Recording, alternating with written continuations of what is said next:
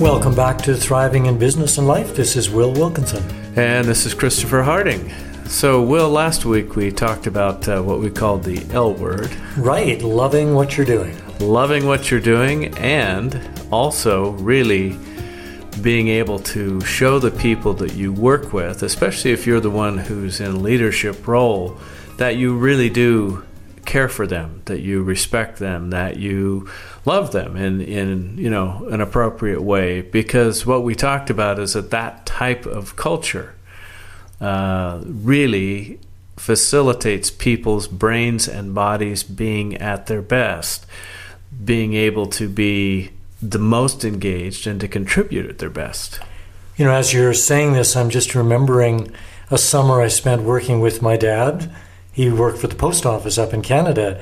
And the conversation we're having right now mm-hmm. would have been like a foreign language back then. Oh, I, I, I, think it still can be. I mean, the culture there, and my dad was part of this, was you go to work, do a decent job, collect your paycheck, you go home, and that's when the fun starts. They didn't expect their workplace to have much of a culture. It was where he went to do something earn a living and go home and have fun with your family. Right. And so, you know, I mean, the the, was we're going to be talking today about the power of, of responsibility. And one way we can make a segue here is that, you know, I'm responsible for deciding whether I'm going to enjoy my interactions at work, whether I'm going to foster relationships, whether I'm going to create an experience that I, uh, you know, enjoy or not. Now, given that, there's obviously uh, a lot of workplace situations where it's hard work and it's not easy, and there's a lot of difficulty going on. So this will be an interesting, uh, you know, kind of segue, if you will. Uh, how, well, do, how well, do we I, do I, that? Yeah, I think the, the key word for me is uh, being proactive. It's a principle we talk about all the time. The difference of being reactive versus proactive. And there's lots to react to. We all have situations with difficulties sewn into them. Have to handle them the best we can. But in a, a session I had yesterday doing some coaching with a, a young millennial, her eyes just lit up when we started talking about this, and she realized that regardless of the challenges, because I wasn't saying that the challenges aren't there or aren't important or we don't need to deal with them. But regardless of what they are, we can be proactive about it. We don't have to wait for someone else to do something or something to change. Well, we we there in many cases there are things that happen that are beyond our control. True. And so what we look at when we're talking about responsibility is what can I do after that moment passes? Yeah uh, what can I do to reclaim as much uh, power, if you will, as as you know I, I can in that moment. And one of the distinctions we make that uh, really I think when I'm doing this work in workshop settings is kind of an aha for people is when we uncouple the words responsibility and blame. Mm-hmm. Right, because for some people they seem to go together. Yeah, I mean, responsibility and blame are almost synonymous uh-huh. for people. Um, All right, who's responsible here? Yeah, which really means who's to blame. exactly, exactly. we'll and get to the bottom of who's responsible. Well, and accountability and responsibility seem to mean exactly yeah. the same thing. Um, so, in looking at it, I, I was just doing a, a workshop uh, two weeks ago on this topic. And we got into talking about this, and the idea would be well, if, if you uncouple blame from responsibility, then what is responsibility? Mm, good question.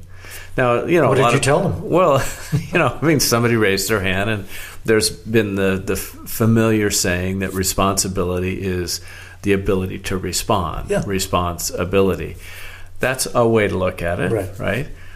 Um, we tend to pose it a little bit differently and say responsibility is a mindset. Mm-hmm. Right. Right. We're, we're drawing on the work of Dr. Bill Guillory. Responsibility is a mindset.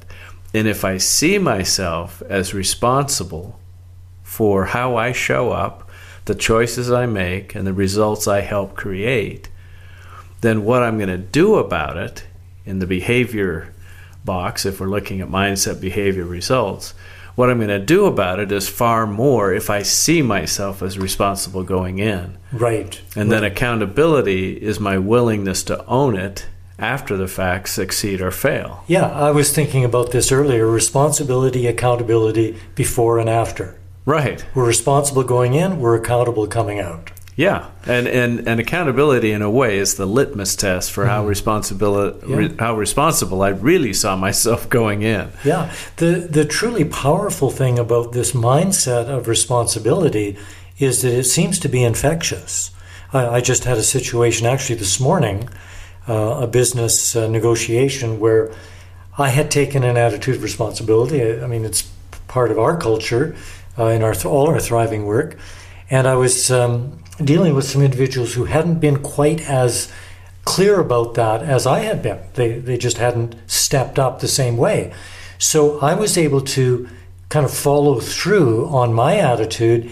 And what happened was it solved a couple of issues, but it also helped push somebody out the door who wasn't resonating with what was going on. And she self selected herself on the basis of really, frankly, not wanting to take responsibility. Right. Well, So, so my point there is to put it in simple English is birds of a feather flock together.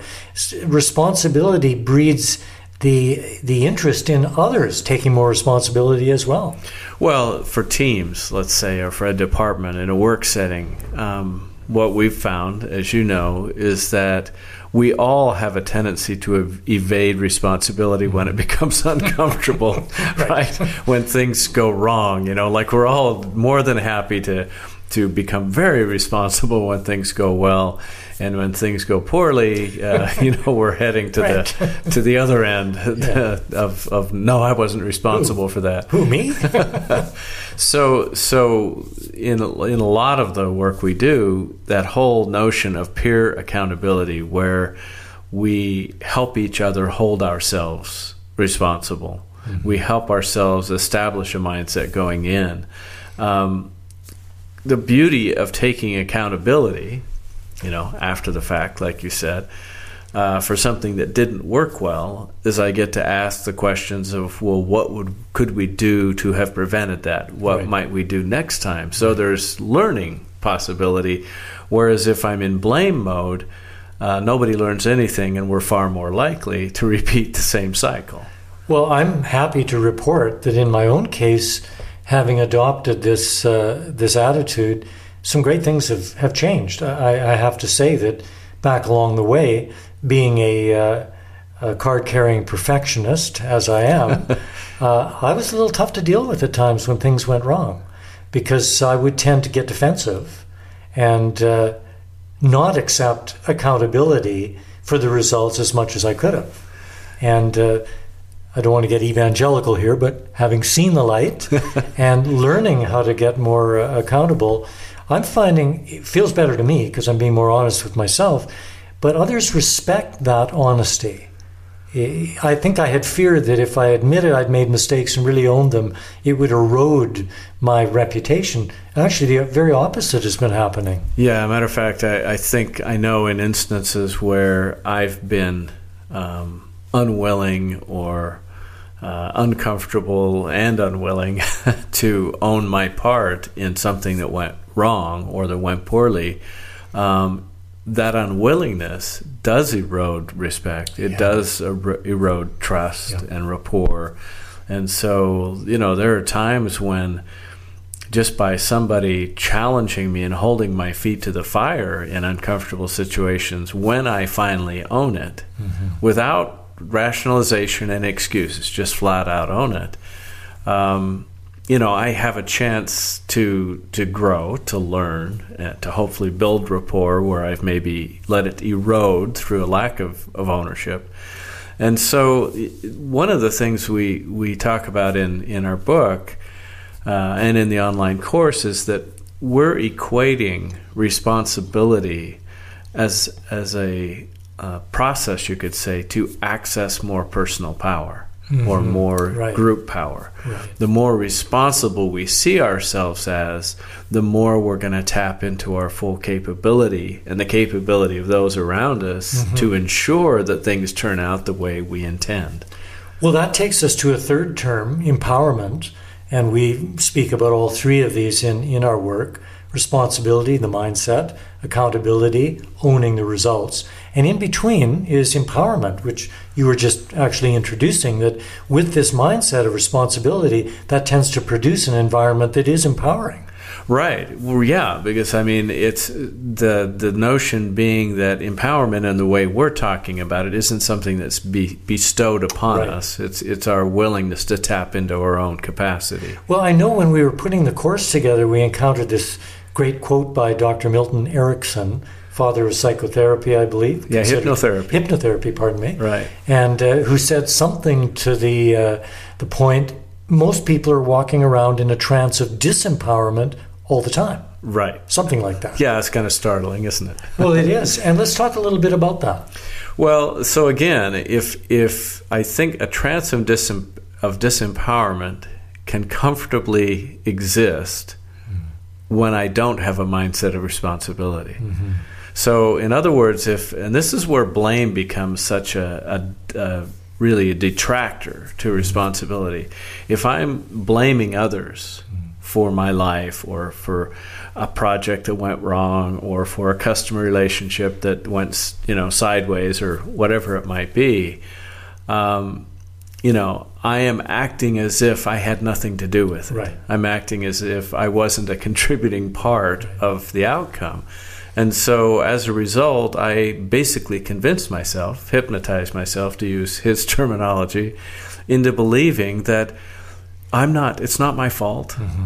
I, I wasn't to blame. Mm-hmm. And you know, you just look at the climate we're in, um, in our world situation, in our politics, regardless of which party you happen to be, mm-hmm. you know, uh, uh, have allegiance for. All of you know our political system right now is acting as if we're all victims. Well, and the blame game is kind of the modus operandus. Right. Everybody's yeah. pointing the finger at somebody else. Yeah, nobody nobody seems willing to take real ownership and step up and say, "How do we create a solution together?" Well, I think part of the reason for that, at least politically, is the uh, the backlash on media would be so severe. See, he's even admitted he's admitting that he goofed up what more mistakes will he make? right. You know. Well, it's it's we've you know what happens when we get into a trance of disempowerment. Quite frankly, I think is we become less intelligent mm-hmm. uh, because we stop accessing our full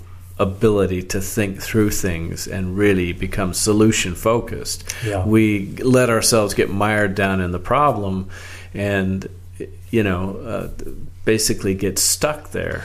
You know, I was reading the other day about Bernie Madoff, the America's number one scam artist. America's good for producing number ones, and he built uh, his investors, his clients, out of twelve billion dollars or something oh, over oh, yeah. a forty-year period.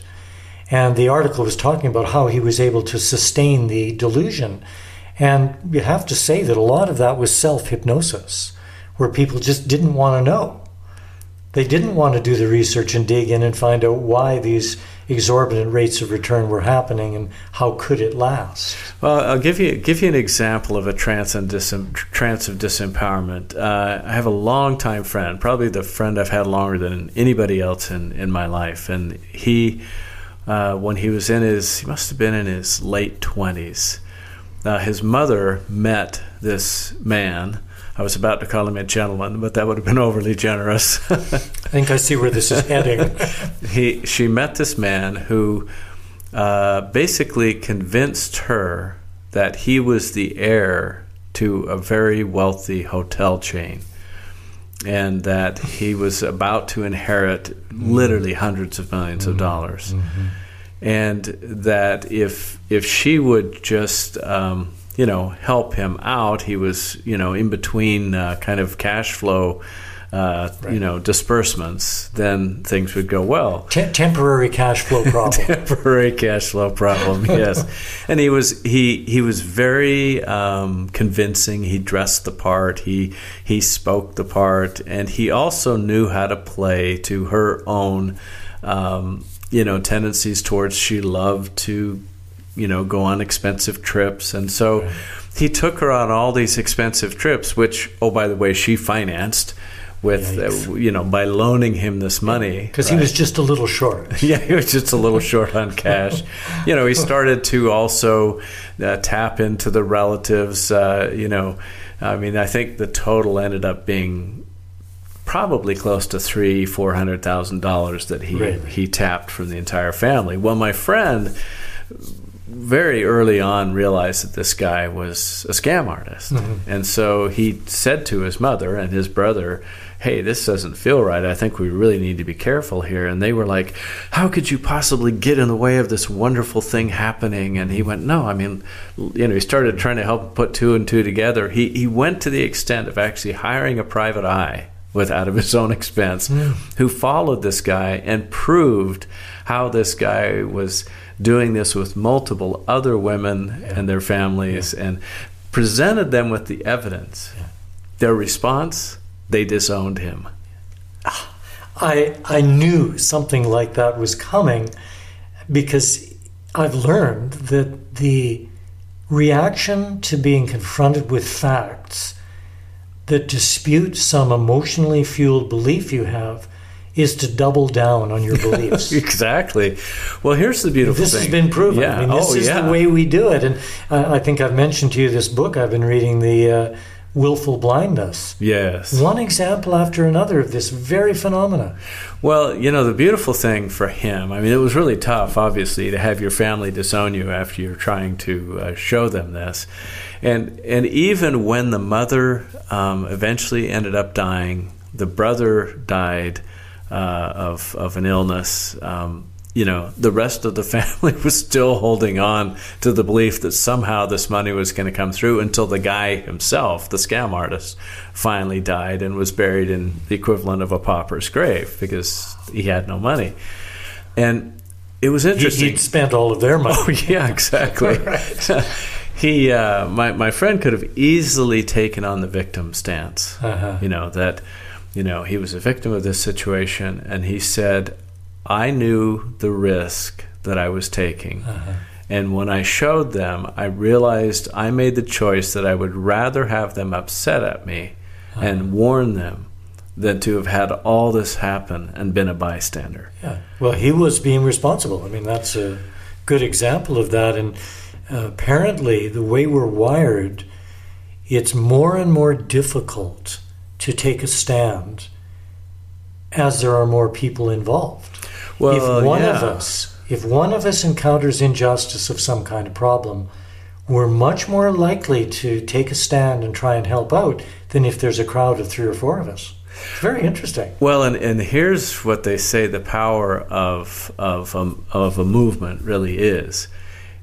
it's important, obviously, whoever is the first voice but what starts a movement is the second person. Number two, yeah. Yeah. Because it creates a momentum, creates a flow. Well, right? just to connect this back to our, our uh, persistent leadership theme, I saw a YouTube video explaining this phenomena of how a movement begins. And one man danced in the park. You may have seen this. yes, yeah, yeah. And then somebody joined him, and then someone else, and pretty soon everybody in the park was dancing. What the commentator pointed out was that the original guy continued to pay attention to number two. He didn't get distracted by the crowd that was forming. And the leadership principle was when you get your go to guy, continue to work that relationship. Right, right. I thought that was very profound. Well, so you know, you, you take this back to, to our own situations in, in life. I think this is why the peer accountability is so important because um, you know, having support, built in support for encouraging us to see ourselves as responsible. You know, we, we always try to take this down to basic things. Let's say I'm going to make a sales call with a really uh, tough customer. Well, if, if you and I are coaching each other and you say to me, okay, Chris, so you're about to go into that customer, if you see yourself as responsible for building that relationship, how are you going to show up? What are you going to do? Mm-hmm. So we immediately connect that to the empowerment piece. Mm-hmm. Right. And after it was over, it was well, how did it go? Did you do what you said you were going to do? How did it turn out? Are there adjustments that need to be made? I mean, our ability to use, we were talking last week about inclusion, mm-hmm. inclusion in that simple sense. Mm-hmm. uh, allows me to not only have somebody to help me hold myself accountable, but to think through how I could improve mm-hmm. if things didn't go well, or how I could optimize what I did if things did go well. Well, I've talked to some super sales people, both men and women, and I've always been a little in awe of these creatures who just can, you know, create these amazing sales numbers. And consistently, what I learn is that they're all about building relationships and being honest and transparent. My wife is one of them. Anything she's ever done, she's always been the top salesperson. And others involved will ask her, Well, what's your secret? Well, she's very innocent about it. She's not trying to actually sell anybody anything. She's just very interested in them, good listener, trying to offer them some good education and letting them make up their own minds. Well, it's quite a formula. It is. I mean, in, you know, in a way, just to, to I kind of had a realization as I said that.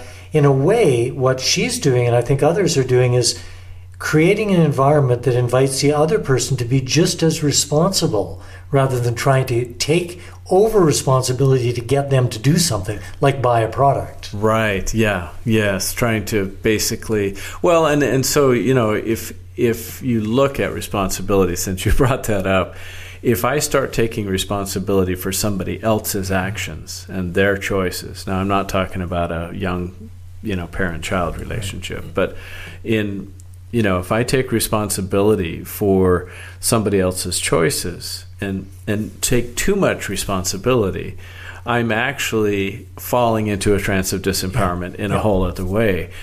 Uh, as you were talking about your wife and her success when I was trained at one point uh, in one of the companies I was, in. Uh, the very first job I had to have was customer service and the complaint desk. Perfect way to start. yeah, all the things that could go wrong. And what they told me was the key to success was to just own it.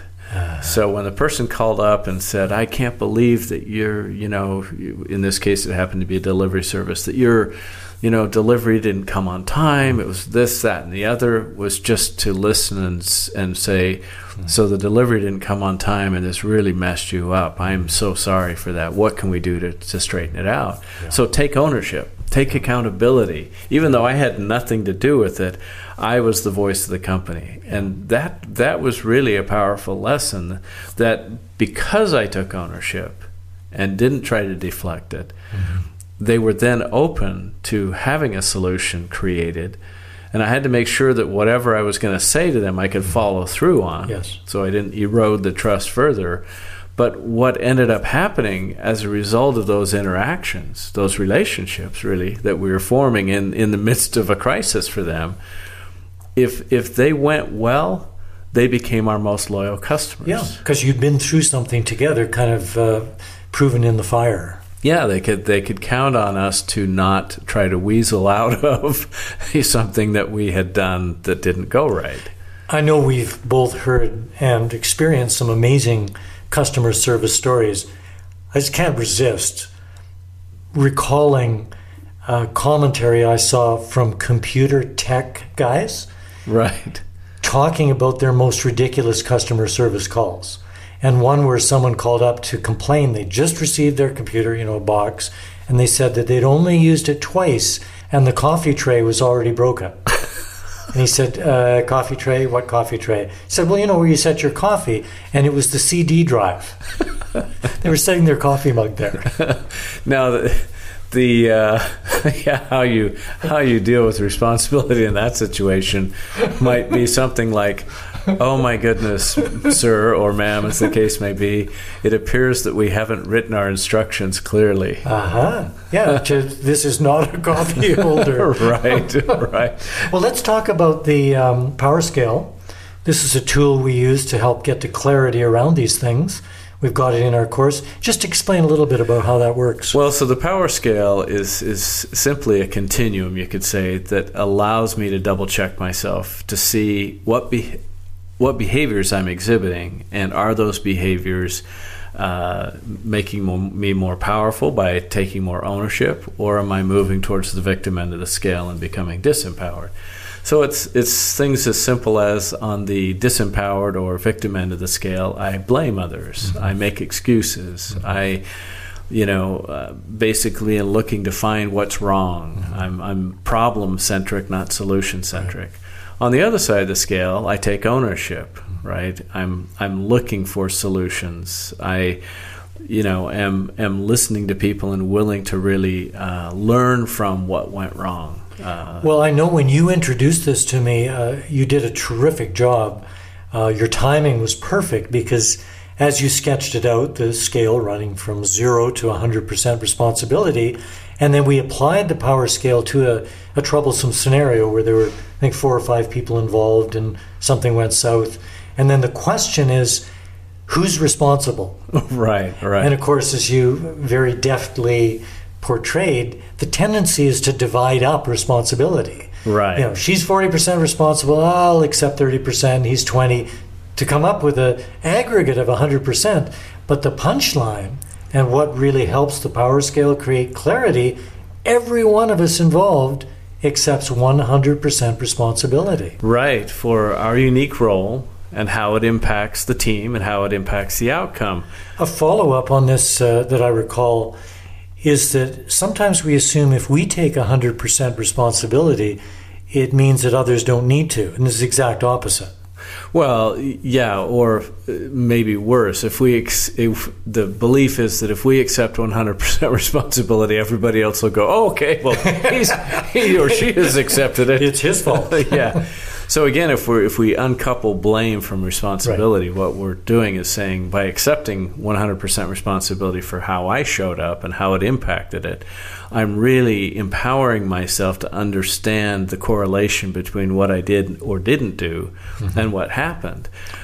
Uh, I think something else that helps in this uh, situation is another concept we talk about, which is standing upstream, because often blame is about the the symptoms, the cause that's connected to those symptoms isn't being considered. We're just all pointing fingers about what happened rather than together going upstream, as we like to say, to find out what caused these things. Right. Or if I'm doing it proactively, you were talking about that in the beginning, then I go upstream proactively and say, okay, I'm looking downstream. What's the likely future consequence mm-hmm. of my choice? Yeah. If I choose this, where is it going to lead?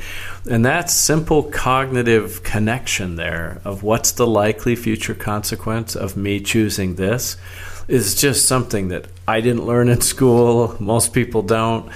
It's, and if any of us have seen the Darwin Awards online, yeah, we see individuals who have not thought things through.